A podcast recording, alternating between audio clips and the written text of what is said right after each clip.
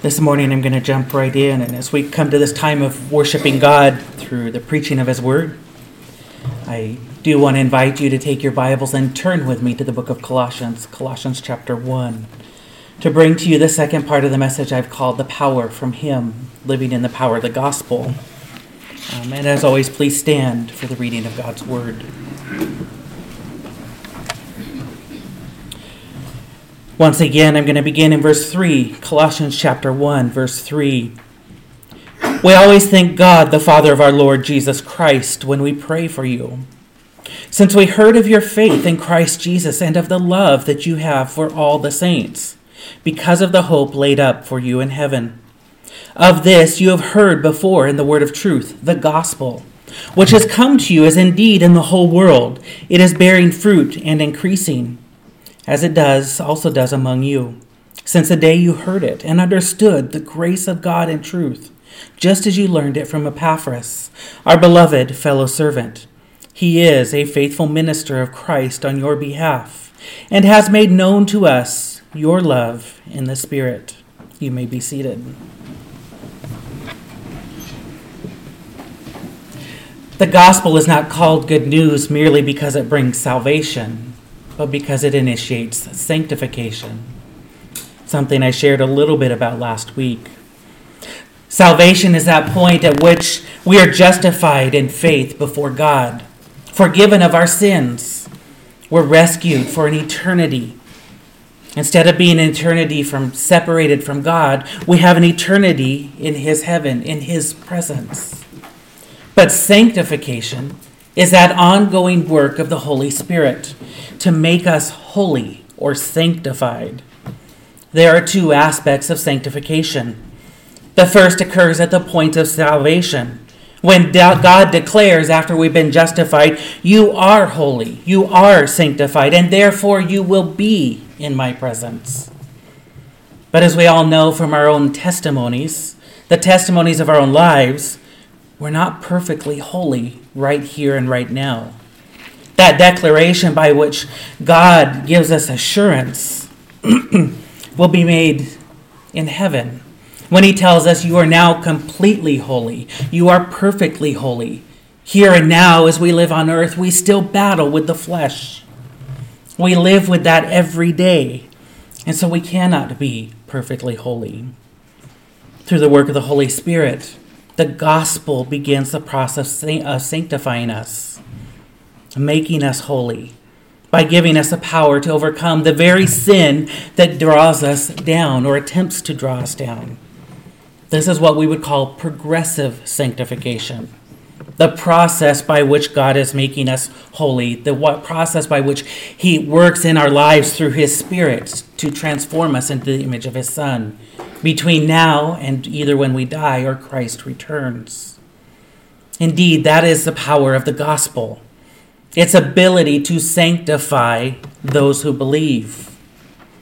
Last week, we saw the first part of sanctification when we discussed the gospel power to impart in the second part of uh, um, verse 5.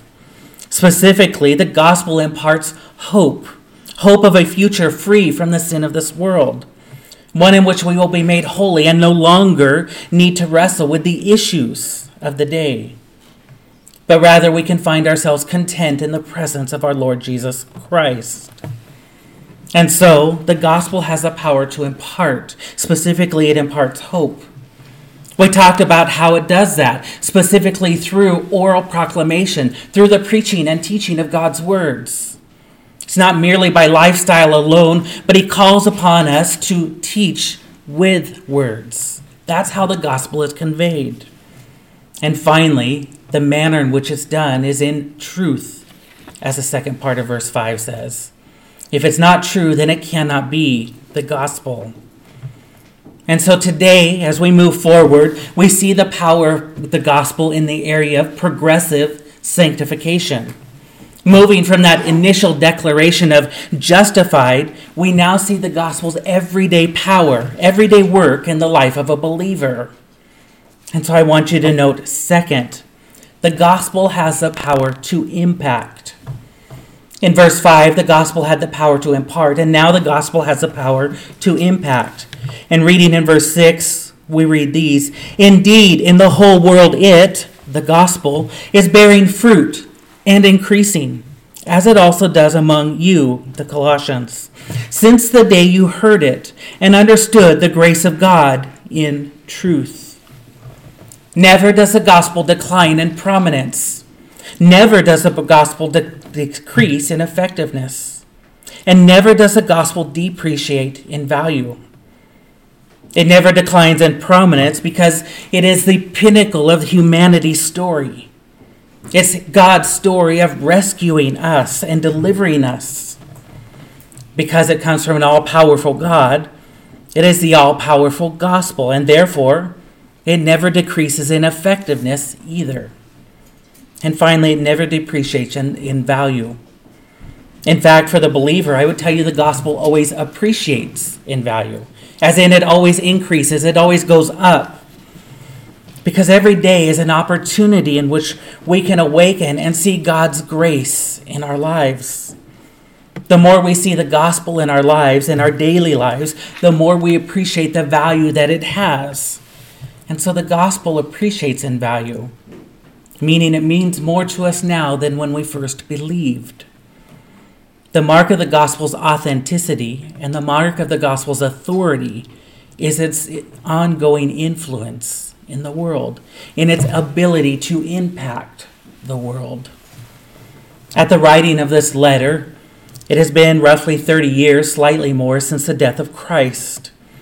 And that's given ample time, sufficient time for the gospel to impact the world at that time, to spread out and go beyond just Jerusalem and even the immediate region.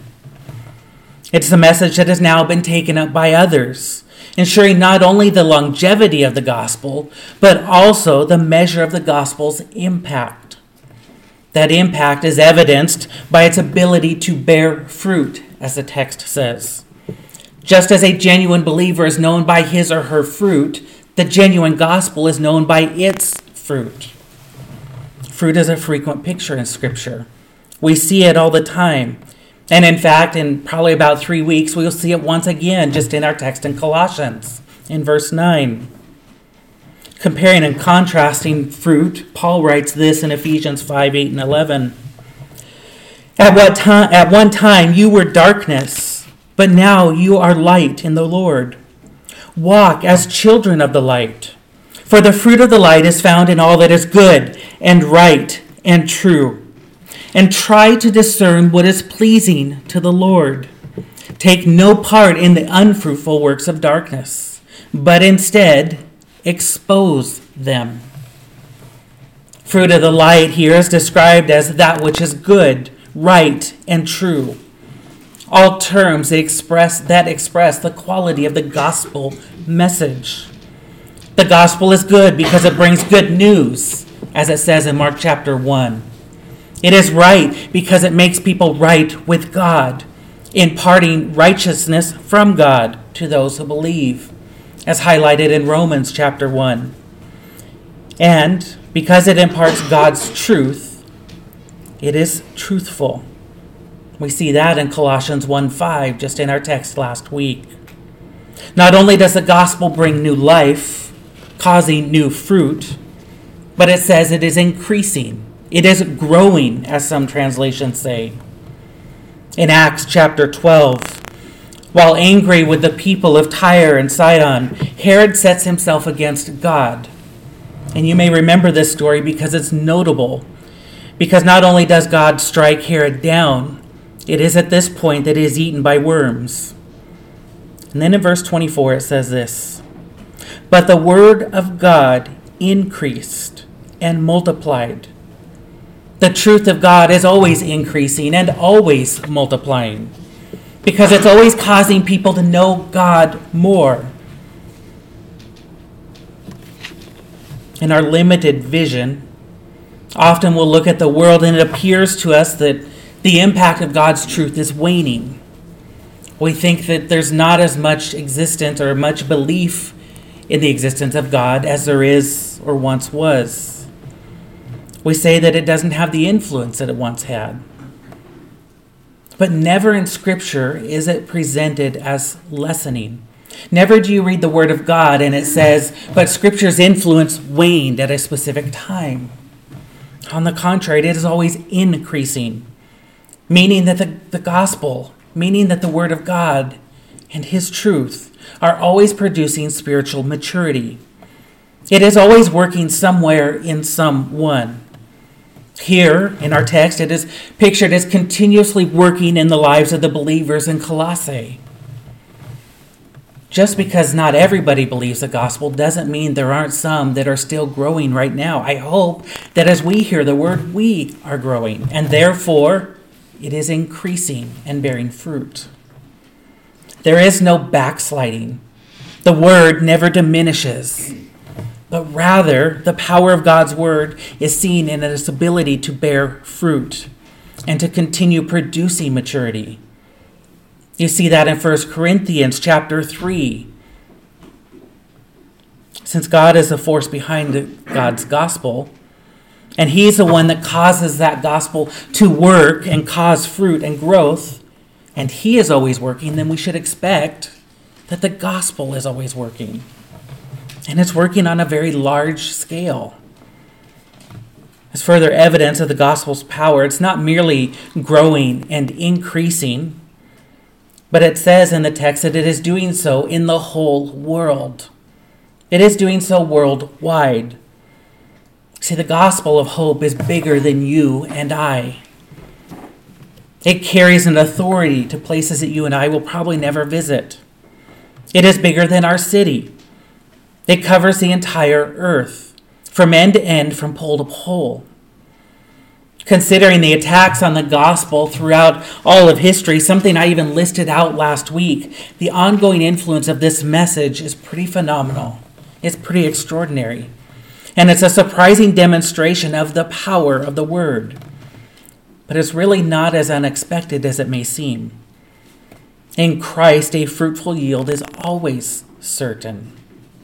Mark chapter 4 opens with the story of a sower, another story that we likely all know and the sower is sowing his seeds and throwing them out. And verses 4 through 7 say that some of those fell on rocky ground or rocky soil. Some of those fell to the, fell to the side, and they were eaten by the birds. And some of them just fell among weeds and never produced. But then there were some of those that were planted, and they were planted in good soil. And not only did those seeds produce, but it says they produced in tenfold or thirtyfold they increased. To produce fruit, a life source is needed. Good soil. Many of us know John 14, 6, and Jesus Christ is life, is what it says. I am the way, the truth, the life. But John pictures that further. He gives us the life source in Christ in John 12, 24. And it says that his death is the soil that gives life. You see this in John 15, 1 through 16 as well. It is there that Christ is pictured as the vine and the people as the branches, and those branches produce fruit because they're connected to Christ. He is the life source. The gospel is influential only because it derives its power and it derives its life from Him. Do not be surprised to see the gospel is bearing fruit and that it is increasing. The gospel will never die because it finds its life in Christ, the one who conquered death. The power of the gospel is simply an expression of the power of Christ. If God's truth, if God's message truly has the power to impact the world, I have to ask why are we more consumed by the word of the world than we are by the word of God? We spend more time reading what the world has to offer than reading the very word given to us by God. For the past two years, or almost the past two years, our lives have been dictated by society's analysis and its response to COVID 19. As a result, people are intaking these huge amounts of information. They're talking about the latest trends, they're looking at the recent stats and the discoveries and increase in knowledge. Some people spend hours upon hours researching as much as they can about what is known and even what is unknown about this virus. But the answer to the situation is not found in the world's word. The answer is found in God's word, in God's hope. In fact, if you rely too much on the world's analysis, you won't find yourself hopeful at all, but hopeless. Instead, it is just as verse 5 tells us hope comes from the word of truth, God's word. And the world doesn't contain God's truth. I was discussing this concept with friends yesterday, fellow pastors. Um, and we were talking about how the world and its word really does not impart hope. I wish I was making this up. But as we were talking and having this conversation about how it really instills hopelessness and really drags us down, drive this truck drives by with its flags in the back, full of foul language and everything, saying what was wrong with the world. And the three of us could do nothing but help, but laugh because it just proves that very point. The world's word will always bring you down, but his word will bear fruit. And so it is God's word that needs to influence our lives. Look at the fruit of the world's message in the last years, as evidenced even by that truck strife, division, anger, hatred, and even violence. All things that would certainly qualify as fruit of the darkness, as it says in Ephesians 5:11. But how does Ephesians 5:11 tell us to respond to fruit of darkness? It ends by saying expose it. Expose it to the light. Expose it to the gospel because that bears fruit. That bears fruit that is good, right, and true, as it says in verse 9. Do not dedicate your life to knowing the gospel of the world. Dedicate your life to knowing the gospel of God because only God's truth will bear fruit of the life, fruit of light in your life. It is the only word, therefore, that any of us need to know. When the world's word sows fear, God's word sows faith. When the world's word sows anxiety, God's word sows assurance. When the world's word sows sorrow, God's word sows satisfaction. And when the world's word sows a doubt of God, God's word sows dependence on God. If you find yourself struggling at any given time, perhaps you need to return to God's truth again. Perhaps you need to invest less time in listening to the words of others and instead listen and hear the Word of God.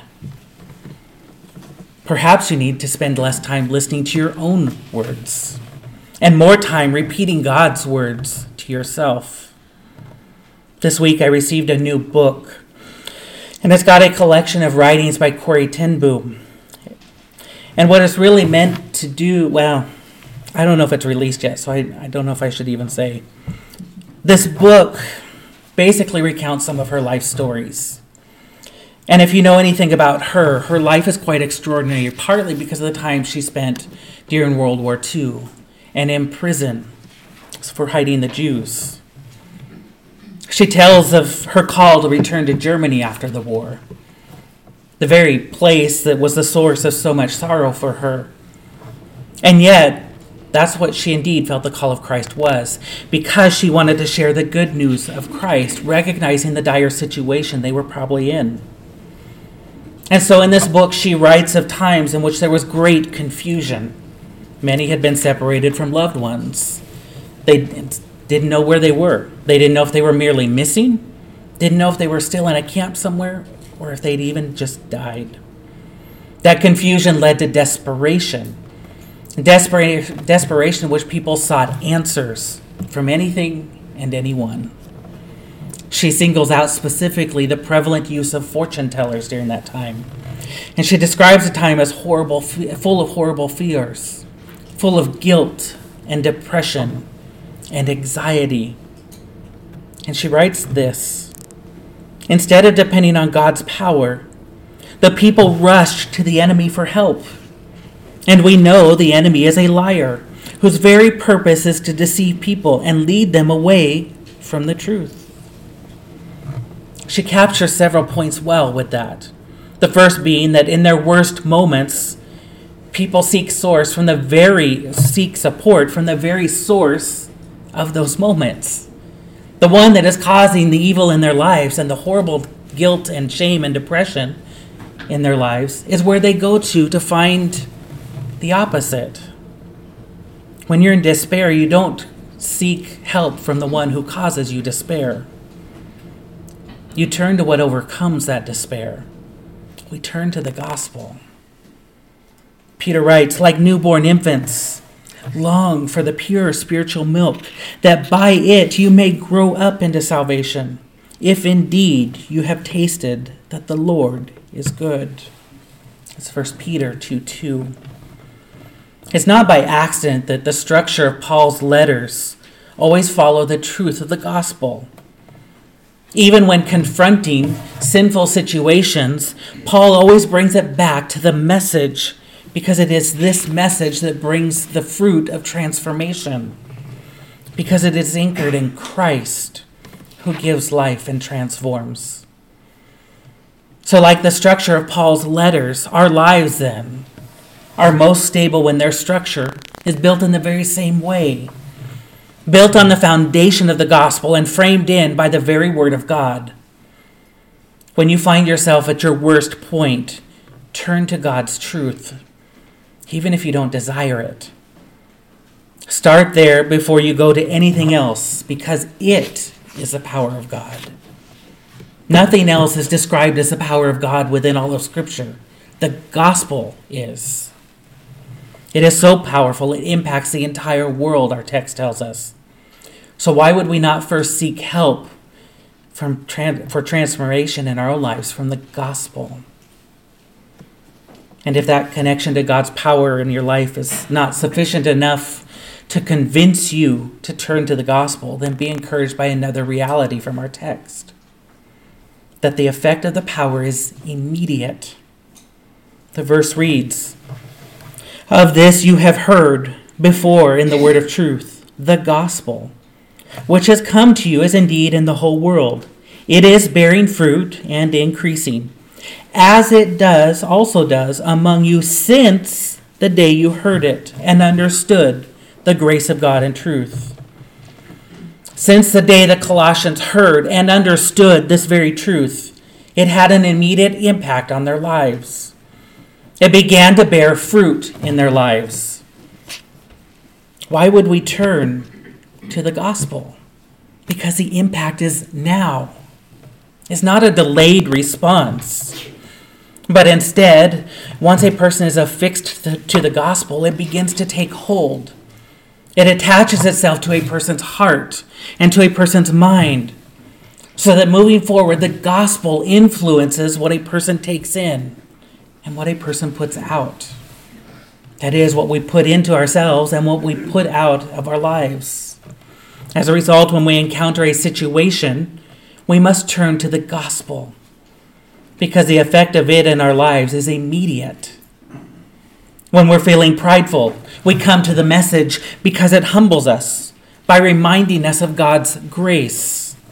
When we're certain we've when we're uncertain, we come to the gospel because it brings us peace. It reminds us that in this moment, this moment has no bearing on the future. It fixes us on the future with Christ and imparts peace.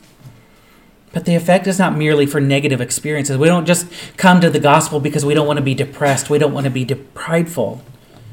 But it impacts positive ones. A new job. The gospel causes us to see God as trustworthy, that He provides for His people. A kind word, and the truth of God turns our heart to Him in thankfulness. Thankful that somebody would even utter a kind word. And above all, in every circumstance, the gospel causes us to rejoice at who God is. Notice, though, that immediate activity came only when they heard and understood. And more specifically, that they understood God's grace, according to our text. There are many things in this world for us to understand, to learn about. But if we do not understand the grace of God, we do not understand anything at all. Remember that the church of Colossae is being infiltrated by false teaching, the false teaching specifically of Gnosticism. And this teaching suggested that there was a higher form of knowledge available to only the true Christian.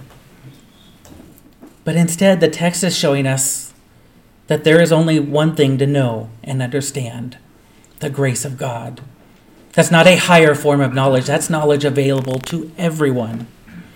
The gospel is the message of God's grace because it tells believers, or tells the message of how undeserving we are, you and I, and that yet we still received an unreserved grace.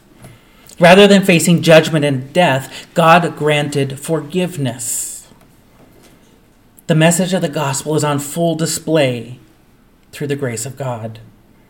I'm thankful this for the Christian Standard Bible's translation of this verse because instead of using the word understand, it translates it truly appreciate, conveying that we not only understand intellectually the grace of God, but that we begin to appreciate really what it means, that we begin to appreciate the impact it has on our lives.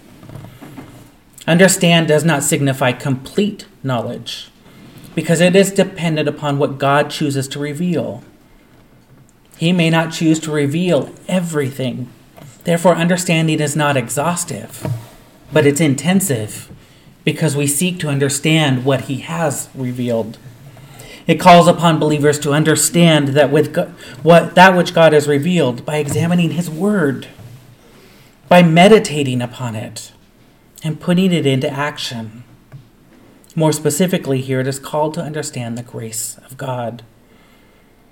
God's gospel impacts the world because it imparts God's grace to the world. That concept of grace is a radical concept. It stands in stark contrast to the message that we get from the world. The world thrives on the exact opposite of grace. It seeks confrontation, it seeks conflict, Conflict and controversy drive ratings, increase readership, and create interaction. And because of that, what is being introduced into the world is more of the same thing because it sells. As I was preparing my message, was listening to a podcast discussing a, a particular church. And at one point, this church was massive, and it had planted other churches across the United States. But then it began to decline before its final demise. The church experienced this rapid growth and influence, and theologians analyzing the situation trace that growth to one thing. The church thrived in controversy. It gathered attention because it would say things that were controversial, and so it would attract people in because they just wanted to see what was going on. And then often they would stay. This is what draws people in and they engage more with it than they would just a casual, everyday conversation. But that's not grace. Being the opposite of conflict, grace is quite countercultural. Grace is not how the culture usually thinks. Even for believers, grace is contrary to our sin nature because it introduces things like kindness and patience and forgiveness and compassion and thankfulness, stuff that we struggle with on a daily basis. It injects them into the circumstances of that moment of whatever we're facing. To bring God's grace in the world then is a shock to the system. It stuns people because grace is not how people normally function. God's gospel has the power to impact the world because it inserts that grace into the world. Grace transforms relationships. It transforms our relationships with our families. It impacts how we deal with our children. It transforms our relationship with friends. It tr- even transforms our relationships with our foes. It impacts how we suffer, causing us to pray for the very ones that may oppress us, that they too one day would experience God's grace. God's grace impacts how we confront wrongs, causing us to confront out of the love of Christ, not out of the love of self. Milton Vincent writes how God's grace in the gospel impacts his love for others, saying, this is a little bit longer. When my mind is fixed on the gospel, I have ample stimulation to show God's love to the other people. For I'm always willing to show love to others when I am freshly mindful of the love and grace that God has shown me. Also, the gospel gives me the wherewithal to give forgiving grace to those who have wronged me, for it reminds me daily of the forgiving grace that God is showing me. Doing good and showing love to those who have wronged me is always the opposite of what my sinful flesh wants me to do. Nonetheless, when I remind myself of my sins against God and of his forgiving and generous grace towards me, I give the gospel an opportunity to reshape my perspective and put me in a frame of mind wherein I actually desire to give this same grace to those who have wronged me. The grace of God imparts God's love into the world, impacting the world by transforming relationships. The grace of God is also liberating. It introduces freedom into the world. Grace frees us from the guilt of our sin. I spend a lot of time reminding you how horrible you and I are. I spend time making sure that we realize that people aren't good, despite what we often say. I do that because when we recognize who we are not, we begin to recognize who God is. And we begin to celebrate His grace, the forgiveness that He has given us and we begin to extend grace to others. His grace frees us from the guilt of sin. We do not need to be despondent over our failures, downcast over our inabilities, or dejected over our sin, because God's grace has been extended to us through His forgiveness. Thus, it has liberated us from the slavery of sin. And finally, God's grace introduces joy into our lives. It causes us to rejoice over any situation because we rejoice over this incredible, undeserving gift, the influence of the gospel in our lives. We are joyful in this world because we have the hope of truth in the next. If you're underwhelmed by God's grace, then read Romans 4 5 where it's written, And to the one who does not work, but believes in him who justifies the ungodly, his faith is accounted as righteousness. While this verse is a demonstration of God's grace in its totality, there's one particular phrase that shows just how exceptional God's grace is. It says, Him who justifies the ungodly. God does not justify the godly. He does not seek those who deserve grace. He does not seek those who deserve his mercy. He justifies the ungodly. It is those who are the lowest, who are the most troublesome, most horrendous of all people. In other words, you and I. Those who are the most least deserving of all people are those that God justifies. That's a picture of God's grace. If we don't understand the grace of God, we don't understand the gospel of God. The gospel has the power to impart. Specifically, it imparts hope to those who are hopeless, as we saw in the second part of verse 5. Now we see that the gospel has the power to impact. The world's word has no power, but the power to be manipulated by Satan. It will destroy hope by destroying truth resulting not in fruit of the light, but fruit of darkness. If you listen to the world's gospel, you will find yourself both hopeless and helpless over the situations of the world. But turn to God's word, God's gospel, God's truth, and it brings forth that which is good, right, and true. It bears fruit by transforming us into sanctified servants. The gospel does what you and I cannot do and that is transform ourselves and transform the world by transforming lives. If God's message has such power, why are we so willful to neglect it? Why are we so willf- willing to fulfill ourselves with the word of the world at the expense of the word of God? Let's pray.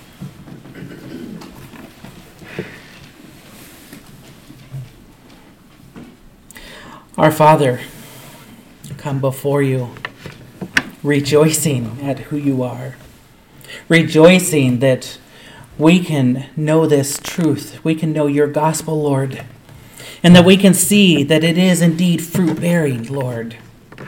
Not only does your word tell us that, but we see that in the testimony of the world. We see how it's impacting others. We see how it's impacting us, Lord.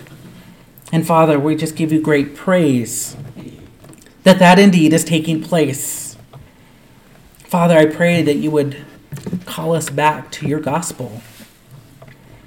Lord, that you would make your gospel real and relevant to our lives, that we would desire it, that we would infuse our lives with it by the work of your Spirit, that we may walk in it and it would transform us, because indeed it is a powerful gift. It is the gift of your grace, Lord.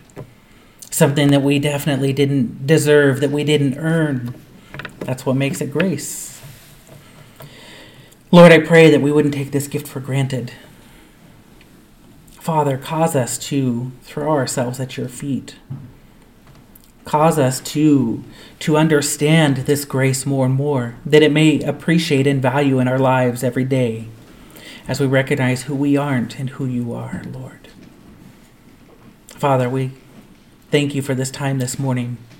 May your word continue to work in our hearts. May it show us power by now transforming our lives, even as we leave from here. We commit all these things to you. In your holy and precious name we pray. Amen.